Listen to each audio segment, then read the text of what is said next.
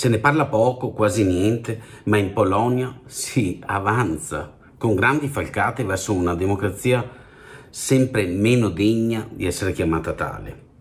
E lo so che dirà qualcuno, con tutti i problemi che abbiamo, figurarsi se possiamo trovare anche le energie per occuparci della Polonia. Eppure i grandi mali del mondo, ce lo insegna la storia, accadono proprio mentre non ci si accorge o non ci si vuole accorgere degli scriccolii tutto intorno. Ora deve solo superare il passaggio in Senato la legge che permette al governo di avere praticamente il controllo assoluto sui media. Sostanzialmente impedisce che i proprietari stranieri abbiano un controllo maggioritario nei mezzi di informazione, ma nella pratica la nuova legge serve per costringere il gruppo statunitense Discovery ad abbandonare il suo pacchetto di maggioranza del canale TVN che attraverso TVN24, il canale di news, è uno dei pochi rimasti ad essere critico contro il governo. Non è un caso che la legge sia proprio soprannominata l'ex anti-TVN e che il governo saluti con molta favore la sua eventuale attuazione. Il potere, quando ha bisogno di fare il prepotente perché non riesce a governare secondo le regole, allora ha bisogno di silenziare il dissenso. Che tutto ciò accada alla luce del sole, tra l'altro qui, vicino a noi, è roba che dovrebbe interessarci. Manca invece solo la firma del presidente nazionalista conservatori Anzei Duda alla legge che fissa il tetto massimo di 30 anni per impugnare le decisioni in tribunale per quel che riguarda la restituzione di beni ai superstiti dell'Olocausto, delle proprietà sequestrate dalle autorità polacche durante l'era comunista.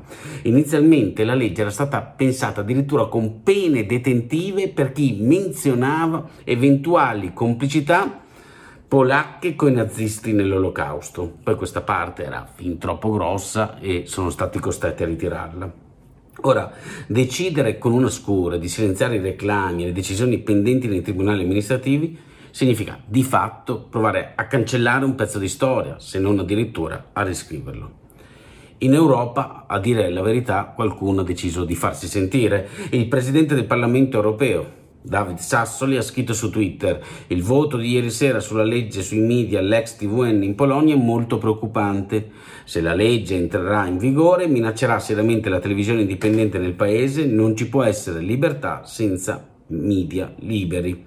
E la vicepresidente della Commissione europea responsabile per i valori dell'Unione, Vera Jourova, ha detto che la legge polacca sulle trasmissioni invia un segnale negativo. Serve un'iniziativa per la libertà dei media in tutta l'Europa per difenderne la libertà e sostenere lo Stato di diritto.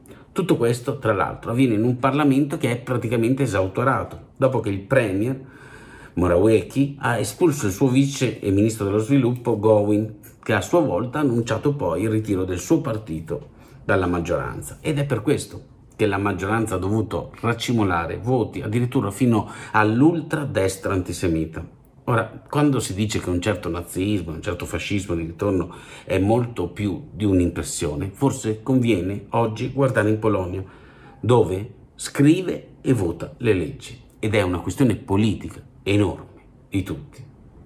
Ah, a proposito, questa mattina Left è in edicola, oppure, molto più semplicemente, vi potete abbonare nella versione digitale accedendo al nuovo numero ogni giovedì oppure sottoscrivendo un abbonamento. Trovate tutto sul nostro sito.